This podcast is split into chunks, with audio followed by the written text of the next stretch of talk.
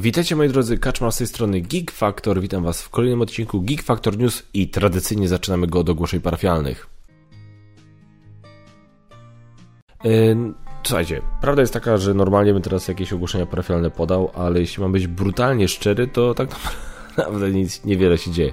Nie mam żadnej nowej gry, którą dostałem do recenzji, wiem, że lecą do mnie, śmigają do mnie, płyną do mnie, jadą do mnie. Nie dwie, nie trzy, a chyba cztery gry. Raz, dwa, trzy, cztery. Dokładnie tak. I nawet dwie z nich lecą w jednej parce przez InPost i jest ciągle status w trakcie przygotowania. A tamte pozostałe dwie, nie wiem co się dzieje, jest szansa, że do mnie dojedzie jutro, aczkolwiek nie odbiorę jej jutro i nawet się nie pochwalę na Facebooku, że dostałem coś fajnego, ponieważ nagrywam to dla was czwartek wieczór, późny wieczór, a grę mam dostać jutro w piątek, ja jutro w piątek dnia 18 sierpnia wyjeżdżam do Lublina na Boardmanie, dokładnie tak, zapraszam was wszystkich bardzo serdecznie na Boardmanie, konwent, który się odbywa w najbliższy weekend w Lublinie. W sobotę będzie Redscon, w którym będzie można zobaczyć, jak ja i parę innych osób się wymądrzają na temat bycia recenzentem i można będzie zobaczyć, jak ja i Gambit się wymądrzamy na temat swoich własnych gier i w co chcielibyśmy zagrać i tak dalej, i tak dalej. Więc będzie się ogólnie działo. Bardzo gorąco wszystkim. Jeżeli jesteście w Lublinie, w okolicach, bardzo gorąco was zachęcam do tego, żebyście odwiedzili Boardmanie. Jak nas zobaczycie, przybijcie piątkę, powiedzcie cześć, jak to nas? Mówię, no ja i myślę sobie w kategorii nas, bo jadę tam z Gambitem i z jego żoną. Jak zobaczycie, będziecie chcieli coś powiedzieć, pogadać, coś podsunąć, jakiś pomysł, skrytykować konstruktywnie. Bardzo gorąco do tego zachęcam i bardzo serdecznie was zapraszam, żebyście wpadli przede wszystkim i zobaczyli. Zresztą Boardmania od dłuższego czasu już działa i zawsze jak czytam, to tam ludzie się świetnie bawią, więc po prostu was najzwyczajniej w świecie zachęcam, żebyście wpadli na fajną imprezę.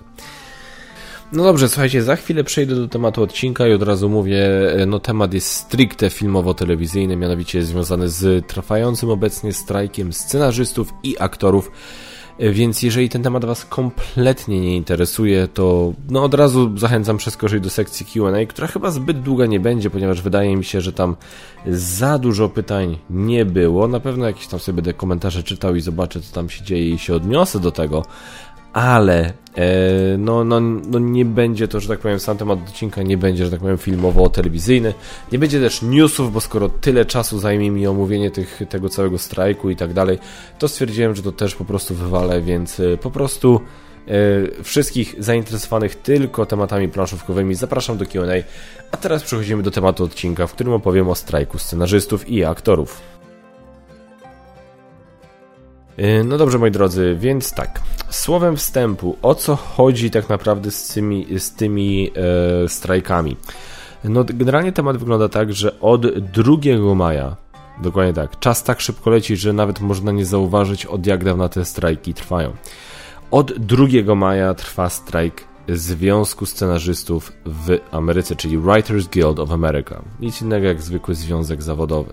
Oczywiście związki zawodowe w Stanach działają nieco inaczej niż związki zawodowe w Polsce, ale i idea ogólna jest taka sama, tak? Czyli mamy jakieś takie właśnie ciało, które się organizuje po to, żeby reprezentować interes pracowników, które jakby podchodzą pod kategorię tego, czym się dane ciało właśnie chce zajmować, tak? Mamy tutaj Writers Guild of America, czyli Związek Scenarzystów Amerykańskich, czyli to jest właśnie związek, który reprezentuje interesy amerykańskich scenarzystów, którzy pracują nad filmami, serialami, no głównie nad tymi, no tak, słuchajcie, żeby nie było, dużo różnych rzeczy podchodzi pod te organizacje, więc po prostu ja tutaj będę stosował pewne uproszczenia, ale no nie ciągnijcie mnie za język na zasadzie, że ale tutaj nie chwytajcie mnie za słówka też na zasadzie, że ale tu tam wiesz, pod te kategorie podchodzą też tacy ludzie i tak dalej. No po prostu nie da się tak naprawdę tego tematu omówić bardzo szczegółowo, że tak powiem, omawiając wszystkie niuanse i wszystkie podorganizacje działające w tym temacie, bo żeby to nie trwało nie wiadomo ile godzin, tak? Więc no, pewne uproszczenia będę tu stosował, ale będę o was też ich informował, więc dla uproszczenia, tak? Scenarzyści, jestem scenarzystą, jestem pisarzem, pracuję w Hollywood, pracuję dla filmów, dla seriali, dla streamingu, dla dużych studiów, dla filmów niezależnych itd., itd. Jeżeli mam, że tak powiem, kartę scenarzysty, jeżeli jestem członkiem związku właśnie WGA, no to jestem członkiem WGA i tak samo to dotyczy się to Screen Actors Guild. No i teraz tak, od 2 maja trwa strajk scenarzystów. Od 14 lipca z kolei trwa strajk aktorów, tak? Więc aktorzy, ich związek, który ich reprezentuje, stwierdzili, dobra, słuchajcie, nie dogadaliśmy się, musimy strajkować. No i teraz tak, to od tego się wszystko zaczęło. I teraz to, co ja chcę wam tutaj powiedzieć, to jest troszkę wam opowiedzieć tła na temat tego, skąd się w ogóle te organizacje wzięły, w sensie, co one tak naprawdę reprezentują sobą. Skąd się te strajki wzięły, dlaczego, co spowodowało, że w ogóle doszło do nich. Powiedzieć parę postulatów ogólnych na temat tego, czego oczekują scenarzyści, czego oczekują aktorzy. No i parę ciekawostek wam opowiedzieć na ten temat, no i na koniec powiedzieć wam, gdzie ja w tym wszystkim stoję, jakie jest moje prywatne zdanie na ten temat. Oczywiście, żeby było jasne, to nie jest dokładne omówienie tego. Ja was zachęcam, jeżeli was ten temat zainteresuje, poszukajcie w sieci informacji na ten temat, przeszukajcie strony Wikipedii na ten temat. Naprawdę jest tego troszkę w internecie, jeżeli was to zainteresuje, bo to, co ja wam tutaj przekażę, to nie jest absolutnie, nawet nie jest blisko omówienia każdego szczegółu, każdego niuansu związanego z tymi strajkami. Żeby tak naprawdę to zrobić, to nawet nie mówimy, słuchajcie, o filmie dokumentalnym, tak? To mówimy o serialu dokumentalnym, który trwa kilka odcinków, żeby omówić wszystko, co jest związane z tymi strajkami. To, co ja wam chcę tutaj sprzedać, to jest taki, wiecie, bo ja spotykam się, jak czytam różne komentarze w internecie, to spotykam się z różnymi takimi komentarzami, które bardzo mocno starają się ten temat cholernie uprościć. I uważam, ja osobiście, że to jest bardzo nie fair. Wobec obu stron, wobec wszystkich stron, wobec wszystkich osób zaangażowanych w ten konflikt, w te strajki. To jest zajebiście moim zdaniem nie fair, żeby to upraszczać, że o Jezu, ci się domagają i czemu ja mam im To nie o to chodzi. Ja chcę was tutaj jakby powiedzieć wam co nieco na temat tego, z tych strajków, żebyście wiedzieli, okej, wiem z czego to się wzięło, wiem mniej więcej czego oczekują, no i rozumiem, dlaczego ten konflikt powstał, tak? No i na tej podstawie, żebyście się ewentualnie wypowiadali albo nie, ale żebyście po prostu też wiedzieli, jak czytacie wypowiedzi innych, tak? Na ile ktoś komentujący całą akcję po prostu gada z czapy, byleby sobie pogadać, a na ile ktoś faktycznie zgłębił temat, zastanowił się i tak, że tak powiem, szczerą, taką przemyślaną opinię wyraża. No więc tak, słuchajcie, więc... Wiecie już o co chodzi, tak? Zacznijmy może od początku. No i teraz tak, czym są tutaj strony? No więc przede wszystkim mamy 2 związki zawodowe, mamy w uproszczeniu jeśli chodzi o nazwy, tak? Związek Scenarzystów, Związek Aktorów, tak? Teraz Związek Scenarzystów nazywa się Writers Guild of America, WGA w skrócie. Jeśli chodzi o aktorów, natomiast no to już tutaj mamy nieco więcej zróżnicowania, ponieważ kiedyś była organizacja jedynie SAG, S-A-G, czyli Screen Actors Guild. To jest związek reprezentujący aktorów ekranu, czyli mamy telewizję, mamy serię. Od jakiś czas temu się połączyli z organizacją AFTRA, która odpowiada również za na przykład, nie wiem, słuchowiska radiowe. To były do niedawna 2 osobne instytucje, tak, 2 osobne organizacje, te 2 związki, no ale jakiś czas temu się połączyli w jedną organizację SAG-AFTRA, żeby reprezentować wszystkich aktorów, którzy się gdzieś tam podpinają pod te kategorie. No więc to są te 2 strony. Po drugiej stronie obu strajków mamy organizację AMPTP i to jest American Association of Motion Picture. Generalnie chodzi o producentów, tak? Żeby nie bawić się tutaj w rozwinięcie skrótów, których tak nie będziemy pamiętać za jakiś czas.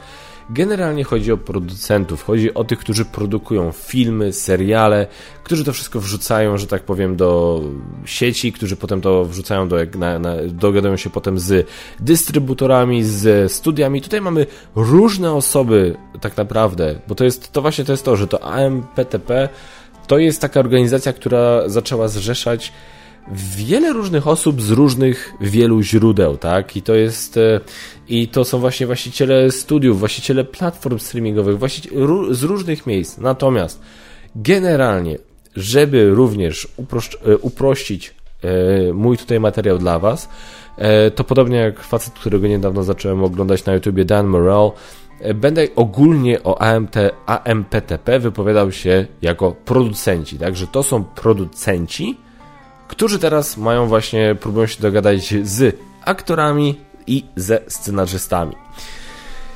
No i teraz właśnie, żeby było jasne.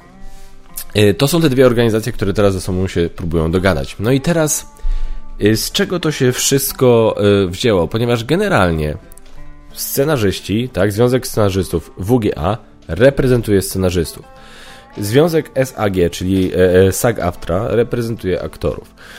AMPTP to są wszyscy niby po drugiej stronie. Oczywiście nie wszyscy. Nie każdy scenarzysta w Hollywood jest częścią WGA. Nie każdy aktor w Hollywood jest częścią SAG. To wszystko, wiecie, są wyjątki. Ale generalnie, co do zasady, mamy te dwa związki, które reprezentują, znaczy to nie są też jedyne związki, jest Związek Reżyserów też, The Directors Guild of America. No i to są związki, które po prostu starają się reprezentować interesy wszystkich w danej kategorii, tak, wszystkich aktorów, wszystkich scenarzystów, wszystkich reżyserów. No i teraz, jakby jaka jest tego idea tych związków? No taka, jaka jest ogólnie idea związków, tak, żeby można było reprezentować jednolity front przed właśnie tą drugą stroną, jaką w tym wypadku są wszyscy producenci w Hollywood. To jest ta główna idea. I chodzi o to, żeby nie było tak, że wiecie, to jakby, i tutaj jeszcze nie chcę przechodzić do swojej opinii i tak dalej, ale wiecie o co chodzi, to nie jest tak, że wiecie, bo tutaj ktoś się dogada na jakiś lepszy deal, tutaj ktoś na gorszy, tutaj ktoś się sprzeda taniej, no i przez to wiecie, ktoś się sprzeda taniej, bo nie ma aż takich potrzeb i przez to wszyscy inni mają przerąbane. No więc, żeby temu wszystkiemu jakby przeciwdziałać, powstały te związki, żeby reprezentowały interesy wszystkich objętych daną kategorią. No i ogólnie okej, dobra, no i to już te decyzje zapadły dawno temu, żeby to tak wyglądało. I teraz chodzi o to, że ze względu na to, że krajobraz całej branży się zmienia, no to logiczne jest, że raz na jakiś czas trzeba odświeżyć to, co zostało ustalone.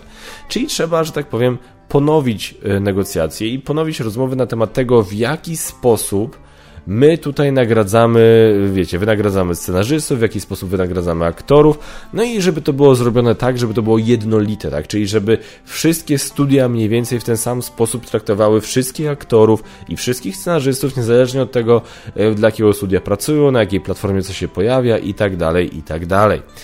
No i z tego to się wszystko bierze, czyli co 3 lata te związki zawodowe spotykają się z członkami, z producentami, żeby ustalić te warunki współpracy. Te warunki dotyczą masy rzeczy, słuchajcie, masy rzeczy od, wiecie, takich oczywistych rzeczy, jak no po prostu minimalna płaca za dzień pracy dla statysty, przepraszam, po, wiecie, takie ile godzin aktor w jakim wieku może przepracować na planie danego dnia. Po oczywiście tantiemy, tak? Czyli okej, dostałem pracę, dostałem wynagrodzenie za odegranie swojej roli w jakimś tam filmie, no ale kolejną rzeczą jest to, że chciałbym dostać też kasę z tego, że na przykład no ktoś mój film ogląda ileś razy w telewizji i ja też z tego coś mam. No to jest jakby normalne, tak? To jakby myślę wszyscy rozumiemy, więc te wszystkie rzeczy są właśnie ustalone przy tych negocjacjach. Czyli producenci i aktorzy, i producenci i scenarzyści, i producenci i reżyserzy spotykają się, żeby o tym wszystkim porozmawiać, żeby dojść do porozumienia. Jeżeli nie uda się dojść do porozumienia, ta strona, która jest jakby tutaj tą stroną zainteresowaną, czyli scenarzyści, reżyserzy, aktorzy, ta strona strajkuje. No i to już, żeby nie było, to nie jest pierwszy strajk, który widzieliśmy. Wiele strajków już było od kilkadziesiąt lat temu. Ostatni był w roku 2014, taki głośny strajk scenarzystów, gdzie bardzo dużo filmów było wstrzymanych, gdzie dużo seriali było miało skrócone sezony przez to, że scenarzyści nie byli w stanie pracować na niej. Więc to już nie jest, wiecie, to nie jest nowa rzecz, tak? To się raz na jakiś czas wydarzy. No i żebyśmy teraz byli świadomi, dlaczego w tym roku to, co się wydarzyło, jest nieco wyjątkowe. Głównie ze względu na to, że dotychczas po stronie tych producentów byli ciągle biznesmeni, osoby, którym zależało na hajsie, na tym, żeby się wszystko zgadzało na koncie, ale mimo wszystko byli to filmowcy, czyli oni chcieli robić filmy, chcieli robić seriale, to byli, no nie chcę używać słowa artyści, tak, ale jakiś tam twórczy pierwiastek był. Natomiast ponieważ w tym roku do AMPTP dołączyły takie osoby jak Tim Cook, tak? Nie wiem, czy Jeff Bezos, którego ja tutaj użyłem na grafice, ale generalnie tak dołączyły osoby odpowiedzialne za Amazon, za Apple TV. To już nagle odchodzimy troszkę od sztuki, odchodzimy troszkę od przemysłu filmowego, filmowo-telewizyjnego, a jesteśmy bardziej przy dużych korporacjach, dużych biznesach, a wiemy, z czym to się je. I to jest bardzo istotny element tutaj, to jest bardzo istotny element tego, żebyśmy rozumieli, co się dzieje i co kieruje producentami we wstrzymywaniu pewnych rzeczy, w przedłużaniu pewnych strategii itd., itd. No i teraz kolejna rzecz, którą musicie wiedzieć o tych strajkach. One się zawsze odbywały, kiedy dochodziło do jakiegoś przełomu. I one się najczęściej zawsze skupiały wokół tantiem. Czyli na zasadzie w jakiej ilości, za co, że tak powiem, aktorzy czy scenarzyści powinni być powinni być wynagradzani w zależności od tego, jak ich produkt, ten produkt, przy którym pracowali, się sprzedaje. I to właśnie zawsze o to chodziło, to zawsze było na zasadzie, jak się pojawiało nowe medium, to się często ludzie nie mogli dogadać, bo głupieli wszyscy i dochodziło do strajku, tak? Pojawiły się kasety VHS, pojawiły się filmy w telewizji, tak? Jak telewizja zaczęła emitować filmy, no to nagle aktorzy stwierdzili, ale w sumie to skoro moja morda się tam wyświetla na iluś ekranach telewizyjnych, to ja też musiał z tego coś mieć, no i okej, no dobra, no to trzeba to ustalić, nie dogadaliśmy się, strajk, płyty Blu-ray i tak dalej, i tak dalej. No i co jest teraz tym najnowszym, że tak powiem, tematem rozmów? Oczywiście platformy streamingowe, tak? Czyli właśnie pojawił się streaming i pojawiło się to wszystko i streamingowe platformy jest już tradycja, że generalnie nie ujawnia szczegółowych danych odnośnie oglądalności tego, co my na tych platformach oglądamy. Czyli Amazon pochwali się tym, że Władca Pierścieni zadebiutował najlepiej po prostu ze wszystkich seriali, które kiedykolwiek Amazon Prime wyprodukował. Ale dokładnie ile to było? I jak potem z tygodnia na tydzień, wiecie, jak mają się czym pochwalić, to się pochwalą. Jak się nie mają czym pochwalić, to już się nie pochwalą. I my w tym momencie nie wiemy, nie mamy jak tego zdobyć. Bo kinowe przychody, tak, to czy będą super dla danego filmu, my będziemy wiedzieć. Czy będą bardzo słabe dla danego filmu, my będziemy to wiedzieć. Bo mamy tutaj obiektywne spojrzenie na te liczby. Jesteśmy w stanie to zobaczyć. Przy platformach streamingowych tak naprawdę właściciele platform wiedzą, ile osób obejrzało to, ile to miało wyświetleń i tak dalej, i tak dalej. Trochę tak jak z YouTube'em tak naprawdę. Więc to jest tutaj bardzo istotny wątek. Ponieważ dlaczego, ponieważ ja chcę mówić tutaj o obu strajkach, tak, scenarzystów i aktorów. Dlaczego nie mówię o strajku reżyserów?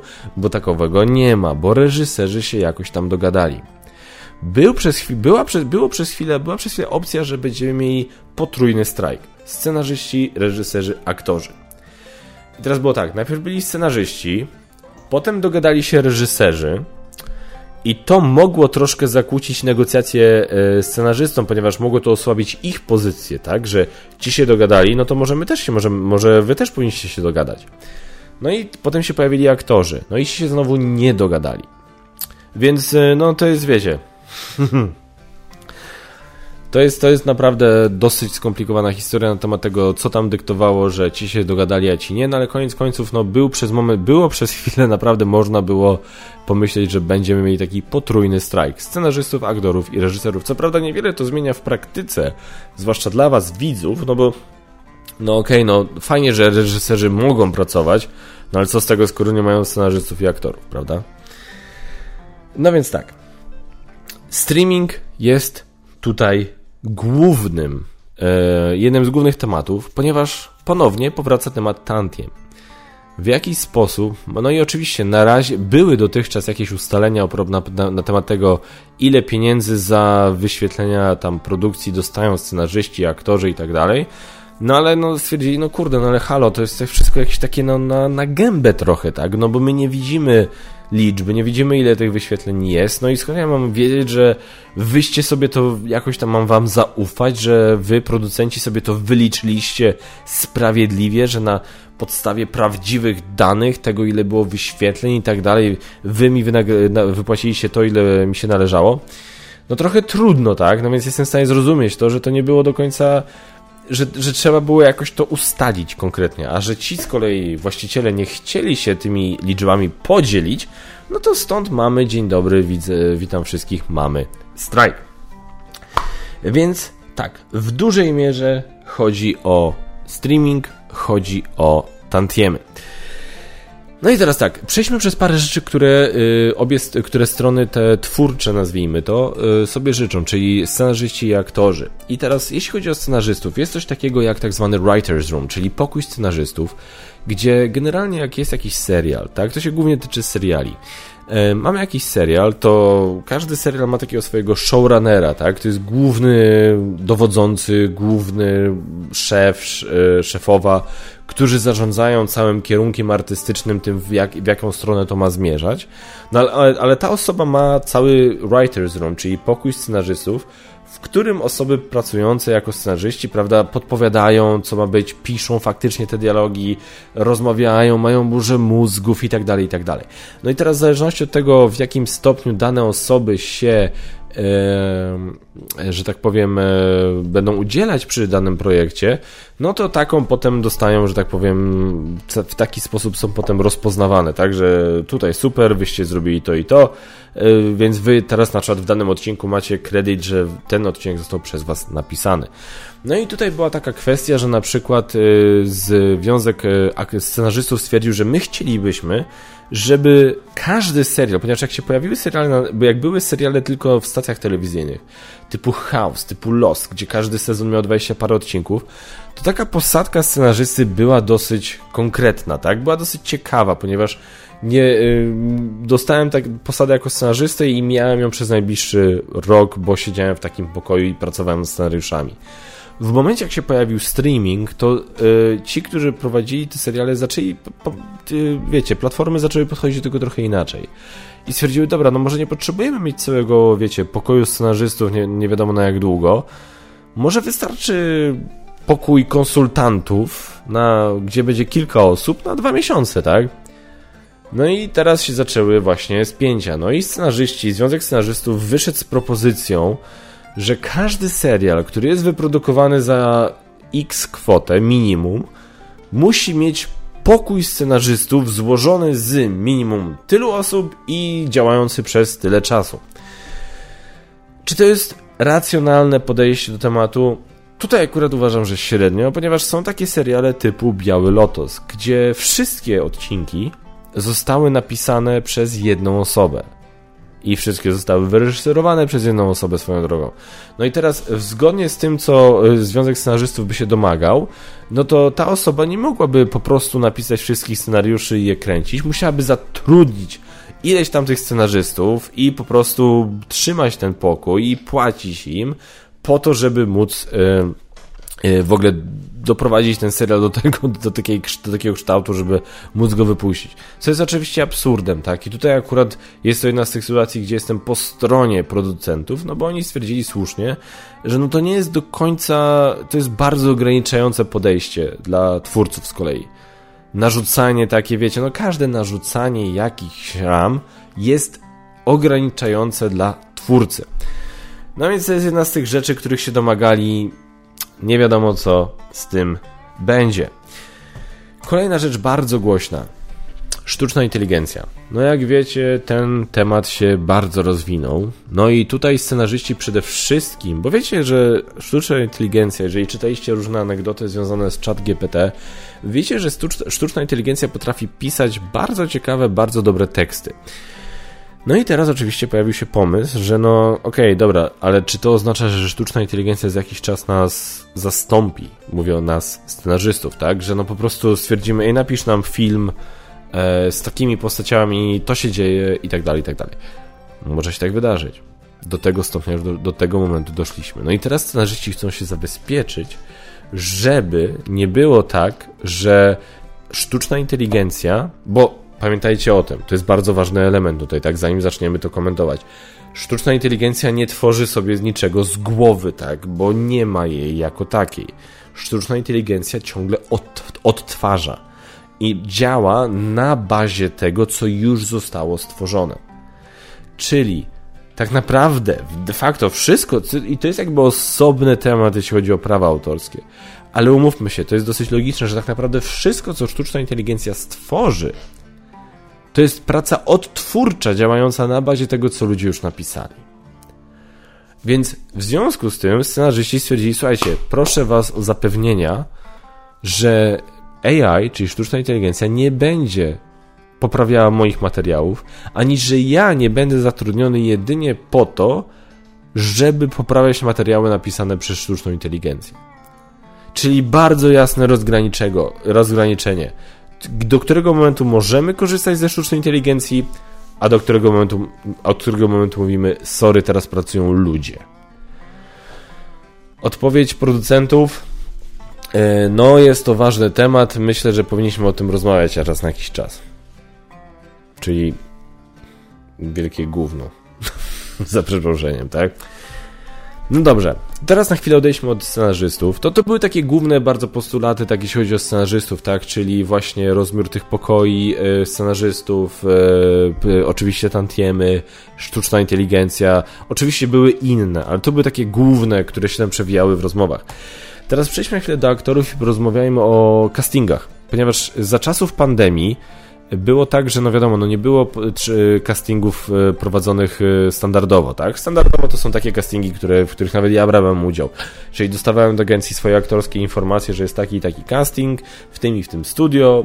Szedłem do tego studio, byliśmy tam, czekaliśmy w kolejce, byliśmy wzywani po kolei, robiliśmy, co nam trzeba było robić, szliśmy do domu, dziękuję, do widzenia.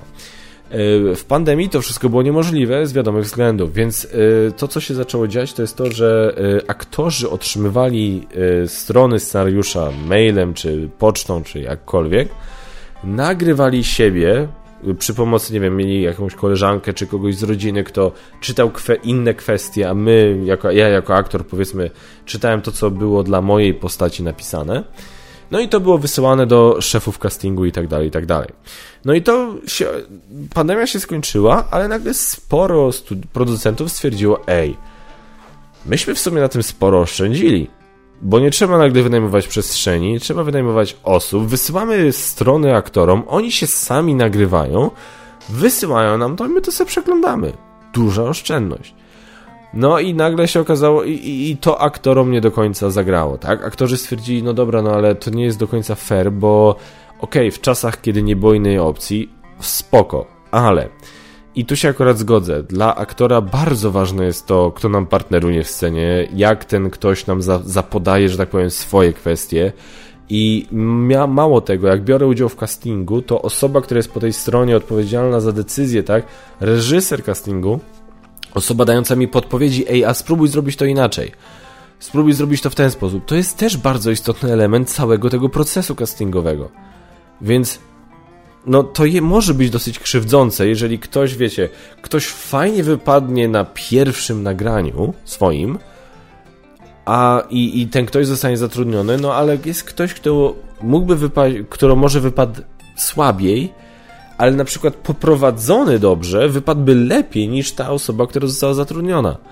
Więc też tutaj się pojawiły pewne regulacje na temat tego, na ile można propozycja ze strony aktorów, na ile można stosować tych nagrań i na ile, że tak powiem, do którego momentu możemy doprowadzić, żeby to było główne, że tak powiem, narzędzie castingowe. Więc no generalnie aktorzy chcą odchodzić od tego. Pojawiły się też takie argumenty, których ja akurat tam nie za bardzo kupuję, że ten proces troszkę daje przewagę osobom bardziej zorientowanym technologicznie, czyli jak jest jakiś aktor, który ma lepszy sprzęt i bardziej kuma jak nagrywać i montować, to ten ktoś nagra lepszy materiał niż osoba, która tych informacji nie ma. To jest możliwe, no ale chcę wierzyć, że reżyserzy castingowi potrafią takie rzeczy wyłapać i jakby biorą to pod uwagę.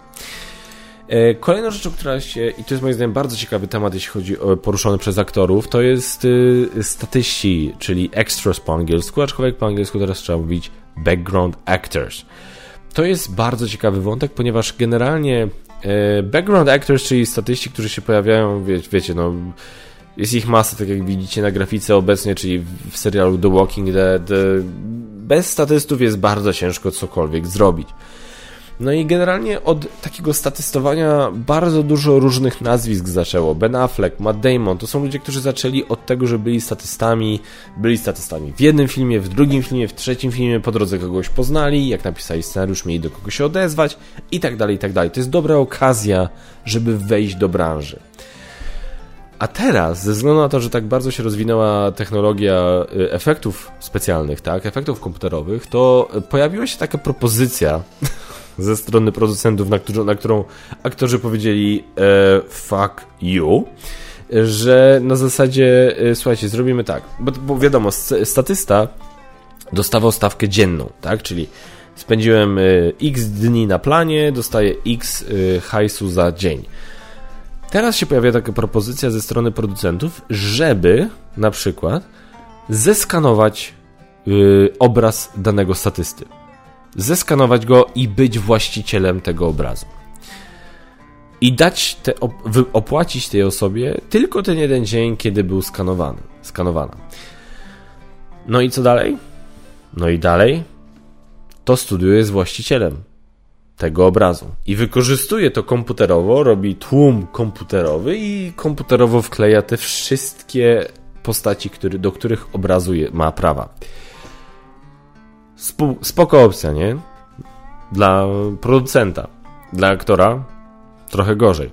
Bo okej, ja przychodzę, jest kolejny jakiś tam film kręcony, przychodzę, słuchajcie, chcę znowu być statystą u was. Okej, ale nie potrzebujemy cię. Mamy cię zgranego, zeskanowanego, po prostu w komputerze cię potem dokleimy. Możesz iść do domu. Nic mu nie płacimy. Okej, no to ten stwierdza, teraz, bo to był Universal, ale teraz Warner Brothers, oni też kręcą coś, to ja pójdę do nich. Nie, bo my jesteśmy właścicielami twojego wizerunku. Dałeś się zeskanować i twój skan należy do nas. Więc twoja cała aparycja należy do nas. No i to jest coś, na co aktorzy bardzo nie chcą się zgodzić i ja to absolutnie rozumiem, bo po pierwsze, to jest dla aktorów, myślę, że powinniśmy też od tego zacząć, tak? Umówmy się, każdy film potrzebuje dobrych scenarzystów i dobrych aktorów, tak? Myślę, że tutaj się możemy zgodzić. I aktorzy, żeby byli dobrzy, to potrzebują pracować. I scenarzyści, żeby byli dobrzy, to potrzebują pracować. Po pierwsze, żeby nabywać doświadczenia i stawać się przez to lepszymi. Po drugie, żeby móc się utrzymać i ciągle działać w zawodzie. Bo jeżeli ktoś stwierdzi, kurde, no totalnie nie mogę dostać żadnej roboty jako aktor, jako scenarzysta, muszę spróbować czegoś innego, to coś, co spróbuję, co mi zapewni, kurde, żarcie na stole, może mi zajmować tyle czasu, że nie będę miał czasu na to drugiego, na to coś drugiego, tak? No więc, nie chcemy tych osób tracić. Chcemy tych scenarzystów, potrzebujemy tych scenarzystów, potrzebujemy tych aktorów. No więc stracimy tych aktorów, jeżeli oni nie będą mieli okazji do pracy jako statyści, jeżeli oni nie będą mieli okazji do poznawania nowych ludzi. Więc to jest bardzo istotny element w negocjacjach ze strony aktorów. Podejście do tak zwanych background actors, żeby nie zezwalać na coś takiego, że oni sobie ich zeskanują i potem ich po prostu będą wykorzystywać jak chcą. Dobrze, słuchajcie, było bardzo poważnie. Na chwilę chcę zmienić ten temat na temat nieco lżejszy, bo ta cała sytuacja trwa już tyle czasu, że no po prostu mamy absurdalne rzeczy się dzieją, tak? Typu pod chyba Uniwersalem ścięto drzewa, korony drzew przycięto i wyszła z tego bardzo głośna Treegate, ponieważ zaczęły pojawiać się spekulacje, że te drzewa zostały ścięte po to, żeby w tym upale zagwarantować mniej cienia dla protestujących. Do tego stopnia doszło. Słuchajcie, miasto musiało przeprowadzić śledztwo, czy to studio, mogą się pomylić co do tego, które studio to zrobiło, miało prawo ściąć te drzewa, przyciąć te drzewa. Absurd nad absurdy. Jeśli chodzi ogólnie o konsekwencje i tak dalej, co się wiąże z tymi strajkami. Bardzo tutaj dla mnie dobrym przykładem jest Deadpool 3, bo i to też pokazuje troszkę takie jakby co powiedzieć absurdy, jak działają te związki. Ponieważ strajk scenarzystów był najpierw, dopiero potem był strajk aktorów i teraz strajk scenarzystów no oznacza generalnie, jak aktorzy i scenarzyści strajkują, no nie mogą pracować, tak, więc wszystko, gdzie oni pracowali, było to wszystko wyjęte, gdzie jeżeli jestem członkiem Związku Zawodowego Aktorów i pracowałem na jakimś serialu, no to ja już nie mogę tam pracować, dopóki się strajk nie skończy. No i teraz była taka sytuacja, że więc jak był strajk scenarzystów, to scenarzyści nie mogli już pracować. Jeżeli natomiast jakiś film został napisany przed strajkiem, no to mogli go zacząć kręcić bazując na scenariuszu, który mają. No i takim filmem na przykład był Deadpool 3. Wszystko spoko, ale Ryan Reynolds, czyli odtwórca roli Deadpoola, bardzo stety dla nas, ale no niestety dla sytuacji, nie występuje jedynie jako aktor. Występuje również, ma ten kredyt, tak, w napisach, jako story, jako scenarzysta. Więc, ponieważ bo to wiemy, że Ryan Reynolds jest bardzo mocno zaangażowany w to, jak wygląda Deadpool. No i teraz w związku z tym Ryan Reynolds nie mógł improwizować. Bo gdyby zaimprowizował, to by się, ponieważ jest teoretycznie wpisany jako scenarzysta, to zaimprowizowanie jakiejkolwiek kwestii byłoby uznane za jego pracę w postaci scenarzysty. A ponieważ scenarzyści byli na strajku, to on by nie mógł tego zrobić. Nie wiem, czy dotarło sedno tego, co powiedziałem, więc powtórzę to. Zgodnie z zasadami obowiązującymi w Writers Guild of America, Ryan Reynolds nie mógł improwizować na planie Deadpoola 3. Czy ja muszę mówić, jak poronionym pomysłem to jest? Gdzie każdy wie, ile humoru i ile do postaci Deadpoola wniósł Ryan Reynolds swoimi improwizacjami na planie poprzednich dwóch części? No po prostu absurd. Więc w sumie to, że doszło do strajku aktorów, gdzie no w tym momencie też aktorzy musieli przestać pracować, to w sumie mogło uratować Deadpoola trójkę. No i teraz a propos konsekwencji ogólnie, tak, no to niestety w takim telegraficznym skrócie wam powiem, że musimy się liczyć z opóźnieniami. W zależności od tego, jak długo te strajki będą trwały, no to tak długie te opóźnienia będą. Możemy mieć w takim najgorszym scenariuszu, możemy mieć do czynienia z kolejną pandemią, tak, z kolejnym scenariuszem, za pandemii, gdzie praktycznie nic się nie pojawiało w kinach. Najbliższy rok może taki być. Teraz jest dużo filmów nakręconych, które będą wypuszczane. Jest dużo filmów, które dostaje takie przyzwolenia na kontynuowanie pracy, pomimo tego, że tam są zaangażowane osoby związane z tymi związkami. Są filmy, gdzie pracują studia niezależne, które w ogóle nie są związane z tą stroną AMPTP, które mogą normalnie pracować. Więc to jest tak, że nie będzie nic. Ale z tych dużych wytwórni Disney, Netflix, wiecie, Warner Brothers i tak dalej, wszystkie te filmy, które na razie tam były, które teraz były w trakcie produkcji, zostały wstrzymane. No i jeżeli da radę to wszystko zakończyć na tyle szybko, żeby te prace zostały wznowione szybko, no to tak przyszły rok ciągle może mieć fajne filmy. Ale jeżeli to będzie trwało długo, Nie wiadomo. Studia już przesuwają premiery na przyszły rok. Kraven the Hunter będzie przesunięty na przyszły rok. Jest to spowodowane, podejrzewam, w mojej ocenie dwiema rzeczami. Po pierwsze jest to oczywiste, że ponieważ aktorzy teraz strajkują, to nie mogą promować swoich filmów, udzielając wywiadów w różnych talk showach i tak dalej. Ale druga rzecz jest taka, że myślę, że ci producenci się zorientowali, że ten nasz przyszły rok może wyglądać dosyć biednie. To może niektóre premiery anulujmy teraz, przerzućmy je na przyszły rok, żeby dać sobie trochę czasu. Może tak być. Słuchajcie, o różnych praktykach słyszałem. Między innymi o tym wyciekły jakieś informacje, że podobno producenci, którzy mają kasę z innych źródeł, stwierdzili, że po prostu przetrzymają ich. Przetrzymają scenarzystów, przetrzymają aktorów, doprowadzą do punktu, gdzie scenarzyści i aktorzy z głodu stwierdzą, że muszą pracować, więc odwołają strajk. Takie pogłoski chodzą też. Żeby dolać oliwy do ognia,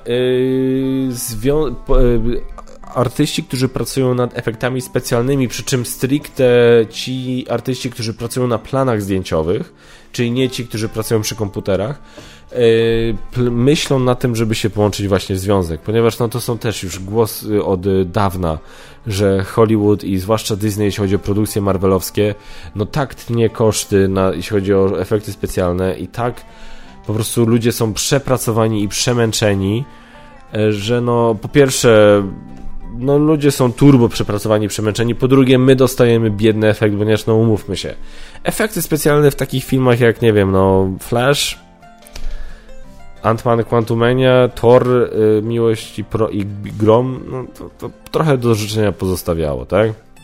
Jest to wszystko efekt tego, że tych firm, które produkują efekty specjalne, tak? No jest ich ograniczona ilość. Ludzi pracujących w tych firmach jest ograniczona ilość. Filmów powstaje coraz więcej i ci ludzie działają na zasadzie takiego, wiecie, takich, jak to się mówi, przetargów, tak? Czyli studio ogłasza, potrzebuje efekty specjalne do tego filmu, będzie to wyglądało tak i tak, jest tyle ujęć z efektami i tak dalej, i tak dalej. No i różne firmy się zgłaszają. No i wiadomo, firmy między sobą konkurują, więc okej, dobra, słuchajcie, my to zrobimy najtaniej i najszybciej, tak? A to, że ci wszyscy siedzący przy komputerach, te wszystkie osoby siedzące przy komputerach będą musiały napierdzielać przez 14 godzin dziennie za głodową pensję, a to już nikogo nie obchodzi, nie? No nie, no powinno to kogoś obchodzić. Więc nawet ci myślą nad stworzeniem związku. Więc tak, jeśli chodzi o prawdziwe konsekwencje, jest to ciekawy kolejny temat, bo generalnie to sporo z tego, co mówiłem, odnosi się też do tantiemów. Tak, w sensie dużo wokół tego, jeśli chodzi o to, co się dzieje, kręci się wokół tantiemów. No i teraz bardzo ciekawym spojrzeniem na sprawę jest to, że nie bez powodu Netflix i inne platformy streamingowe nie chwalą się swoimi liczbami, tak? Ile osób oglądało, jakie są wyświetlenia, bo może te liczby nie są imponujące. Jeżeli ten strajk przymusi właścicieli tych platform do ujawnienia tych liczb, to może się okazać, że te liczby nie będą wcale takie fantastyczne, co z kolei ograniczy, że tak powiem, ochłodzi entuzjazm inwestorów w te platformy, co oznacza mniej kasy, co oznacza mniejsze budżety na kolejne produkcje, co oznacza mniej pracy dla scenarzystów i aktorów. Więc poniekąd przez ten strajk scenarzyści i aktorzy mogą, dostać to, co chcą, ale koniec końców doprowadzi do sytuacji, gdzie będą mieli wszyscy mniej pracy. Może też tak być. To jest jeden z możliwych scenariuszów, przez to, że właśnie ci streamerzy mają tyle rzeczy trzymają w tajemnicy, to my nie jesteśmy w stanie nawet przewidzieć, jak bardzo daleko idące są te konsekwencje. O mój Boże, bardzo długo już mówię chyba na ten temat. No i teraz chciałbym to zakończyć poniekąd, po czyjej stronie ja tutaj tak naprawdę jestem. I tutaj chciałbym się odnieść do tego, że wiele osób komentuje to na zasadzie, a co mnie obchodzą tam scenarzyści, aktorzy multimilionerzy, albo ci scenarzyści, którzy są odpowiedzialni za takie gówna jak She-Hulk czy Pierścienie Władzy, czemu ja mam im współczuć? Nie masz im współczuć, absolutnie, tym ludziom nie ma co współczuć. Ale bardzo fałszywym spojrzeniem na całą sprawę jest to, że ci, co strajkują, to są ci odpowiedzialni za to wszystko złe, co myśmy ostatnio widzieli. Nie. Nie dajcie się na to nabrać. To jest tylko i wyłącznie propaganda po prostu antystrajkowa, tak? To jest nic innego, bo okej, tak, są beznadziejni scenarzyści w Hollywood. Są beznadziejni aktorzy w Hollywood. Czy to jest większość z nich? Absolutnie nie. Każdy dobry serial, który obejrzeliście na przestrzeni ostatnich kilku lat, każdy dobry film, każda dobra rola, którą zobaczyliście, każda nawet dobra rola trzecioplanowa, która była na tyle dobra, na tyle nieimponująca, że jej nie dostrzegliście, ale była na tyle dobra, że nie wytrąciła was z tego doświadczenia, jakie macie oglądając coś. To wszystko powstało w wyniku scenarzystów i aktorów pracujących obecnie i będących obecnie członkami tychże związków. Więc nie dajmy się tej narracji, że oj, tam scenarzyści, kurde, zrobili Pierścienie Władzy i się domagają więcej kasy, przecież to jest gówno. No tak, Pierścienie Władzy to było gówno, She-Hulk to było gówno, nikt nie twierdzi, nikt. Ja twierdzę oczywiście, że tak to było, nie twierdzę, że nie. Ale to nie oznacza, że osoby, które pracowały nad innymi rzeczami, które nie były gównami, nie zasługują na to, żeby im wynagrodzić tę pracę. I właśnie to jest też ważna rzecz. To nie jest tak, że ktoś tutaj chce hajs za darmo. Dajcie mi, bo mi się należy. Nie! Wszyscy wiedzą, jakim biznesem jest Hollywood. Wszyscy wiedzą, jak działa Hollywood. Ale chodzi o to, że ja nie chcę po prostu dostać kasy za darmo. Ja chcę po prostu, żeby za to, ile ja pracy wkładam w coś, dostać tyle pieniędzy, żeby to było, żebym ja się poczuł słowa mi teraz brakuje, doceniony. Żebym ja się poczuł, że okej, że moja praca ma znaczenie. Że to nie jest tak, że po prostu trzepię tylko na kogoś, tylko nie, ja pracuję, ja w coś wkładam swój czas, swoją energię, należy mi się za to jakieś wynagrodzenie, to o to jest tutaj walka.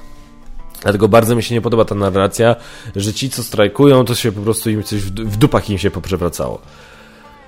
Ci aktorzy, którzy zarabiają grube miliony dolarów i którzy się pojawiają na tych tam picket lines, tak, czyli tam, gdzie strajkują, oni tam nie są dla siebie, oczywiście, że nie. I oczywiście niektórzy z nich są tam dla PR-u. Ale są tam też tacy aktorzy, którzy po prostu wiedzą, pamiętają, jak to jest. Być tym początkującym aktorem, który ledwo co ma do po prostu na talerz wsadzić, tak?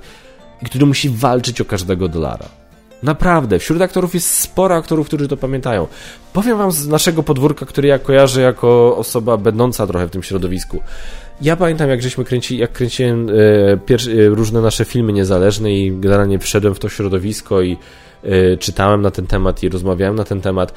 I okazywało się, że w takich filmach niezależnych, czyli stworzonych przez takich twórców jak ja, stworzyłem 2 filmy niezależne. Wiecie, takie nawet niezależne, offowe, nie? Czyli takie etiudy i tak dalej.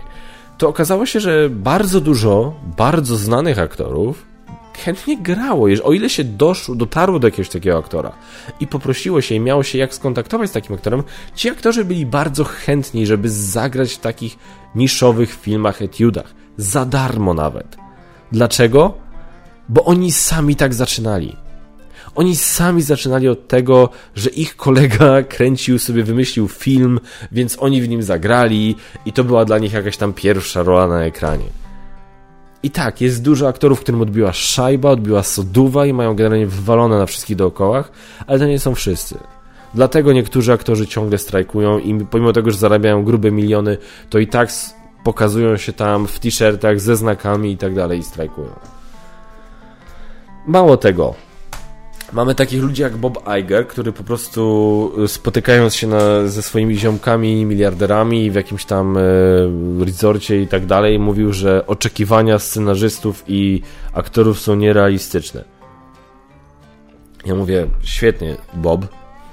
Problem jest taki, że sytuacja, w której jesteśmy teraz, w której osoby tak mocno hejtują to, co wychodzi z Hollywood, w której ludzie po prostu olewają fakt, że w kinach jest nowy Indiana Jones, w których ludzie mają wywalone we Flasha i tak dalej. To nie jest wina scenarzystów i aktorów, to jest wina takich pazernych po prostu debili właśnie jak ty, Bob, bo wyście stwierdzili, że dla was najważniejsze jest to wypuścić jak najwięcej, jak najszybciej, po prostu w jak najmniejszych odstępie czasu. Dajecie zero przestrzeni scenarzystom na to, żeby dopracowywali te scenariusze, dopieszczali i tak dalej, i tak dalej. Twórcy Stranger Things powiedzieli wprost, że jedyna dobra rzecz, która wyszła z pandemii, to jest to, że dała im trochę więcej czasu na dopieszczenie scenariuszy do najnowszego sezonu Stranger Things, jak to mówili. I co z tego wyszło? 4. sezon Stranger Things. Tak? 4? Tak. Który zdaniem wielu jest najlepszym. Na pewno najlepszym od pierwszego. Bo mieli więcej czasu. Ale tego czasu nie dostają wszyscy. Bo takie cwaniaki właśnie jak Bob Iger po prostu wyciskają ile wlezie.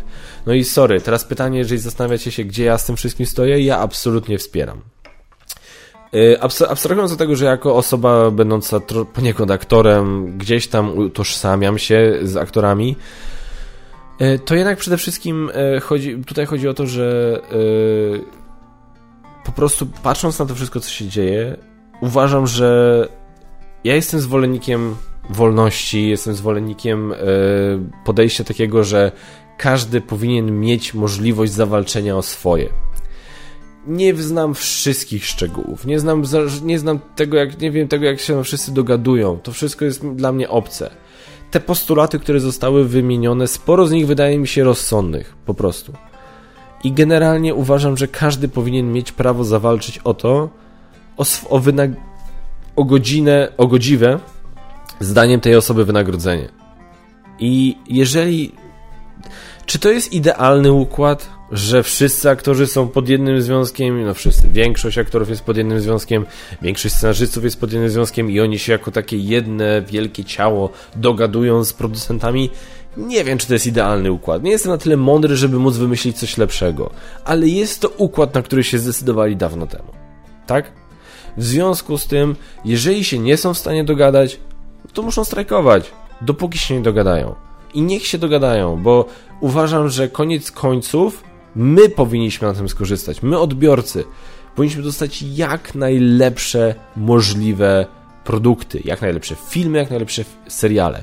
A tego się nie da zrobić bez osób zaangażowanych w to po całości.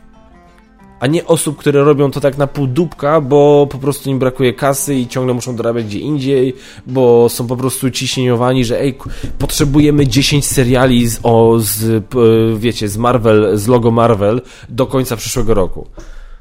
No nie. Sorry, ta ilość seriali Marvela, to wszystko, to wyszło od góry. To nie wyszło od dołu. I nikt mi nie powie, że to, jakie ciśnienie powstało od góry, żeby te wszystkie seriale i filmy trzaskać, to nie jest to, co się odbiło na koniec końców na jakości. A ja wolę dostać mniej seriali, mniej filmów o superbohaterach, ale żeby każdy z nich był lepszej jakości. Dlatego między innymi wspieram scenarzystów, aktorów. Walczcie o swoje, dogadajcie się tak, żebyście wy i my jako odbiorcy byli zadowoleni. Słuchajcie, nie będę robił newsów filmowo-telewizyjnych, bo to już trwało zbyt długo. Przejdźmy do Q&A. Q&A, moi drodzy, czyli miejsce, gdzie my możemy sobie porozmawiać. Wy zadajecie pytania w komentarzach, a ja na nie odpowiadam w kolejnym odcinku. Co tutaj mamy? Tutaj jakiś głupi komentarz na wstępie. W kwestii reklam na YouTube można je tylko włączyć, wyłączyć, czy są jakieś opcje dotyczące częstotliwości? Raz mi się zdarzyło, że wyświetlały się dosłownie co 5 minut na jednym konkurencyjnym kanale. Nie bawiłem się nigdy w ustawienia dotyczące częstotliwości, nie wydaje mi się, żeby coś takiego było. Paweł Kaczarowski, czy oglądałem The Bear? Wszyscy mi to polecają, ja to muszę w końcu obejrzeć, ja to w końcu obejrzę, obiecuję. Czy oglądałeś gameplay chłopaków z Programy TV Wiedźmina? Pan Tomasz zebrał spory hejt w komentarzach za serial na Netflixie. Co o tym sądzisz? Tutaj jestem po stronie chłopaków z Programy w 100%. Tak. To, co się dzieje z Wiedźminem na Netflixie, to jest masakra i można o tym mówić, ale trzeba wiedzieć, jak o tym mówić. I sorry, Tomek Bagiński głupie rzeczy gada. No, mówmy się, ta wypowiedź o tym, że trzeba upraszczać pewne rzeczy dla Amerykanów, no była turbo chybiona. Ale to w żadnym wypadku nie usprawiedliwia takich komentarzy, które się tam pojawiają. Porównywanie go do Hitlera? Proszę was. Piszcie, że się nie podoba, że nie pochwalacie. Piszcie, że to nie tak powinno być, ale trzymajmy jakiś poziom. Spróbuj chociaż wyprawę Darwina. Spróbuję. Obiecuję, że spróbuję. Tutaj to... Tutaj miłe słowa dla Basi, pamiętam były. Nie sugerujcie się, wiadomo. Kaczmar zapomniałeś dodać, dodałem, bo to gra dla prawdziwych i oddanych.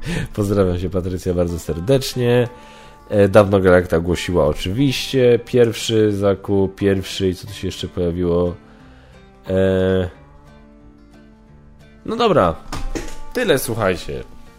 Cały odcinek praktycznie o strajkach, więc jeżeli nie oglądaliście tego, bo to was nie interesuje, absolutnie to rozumiem.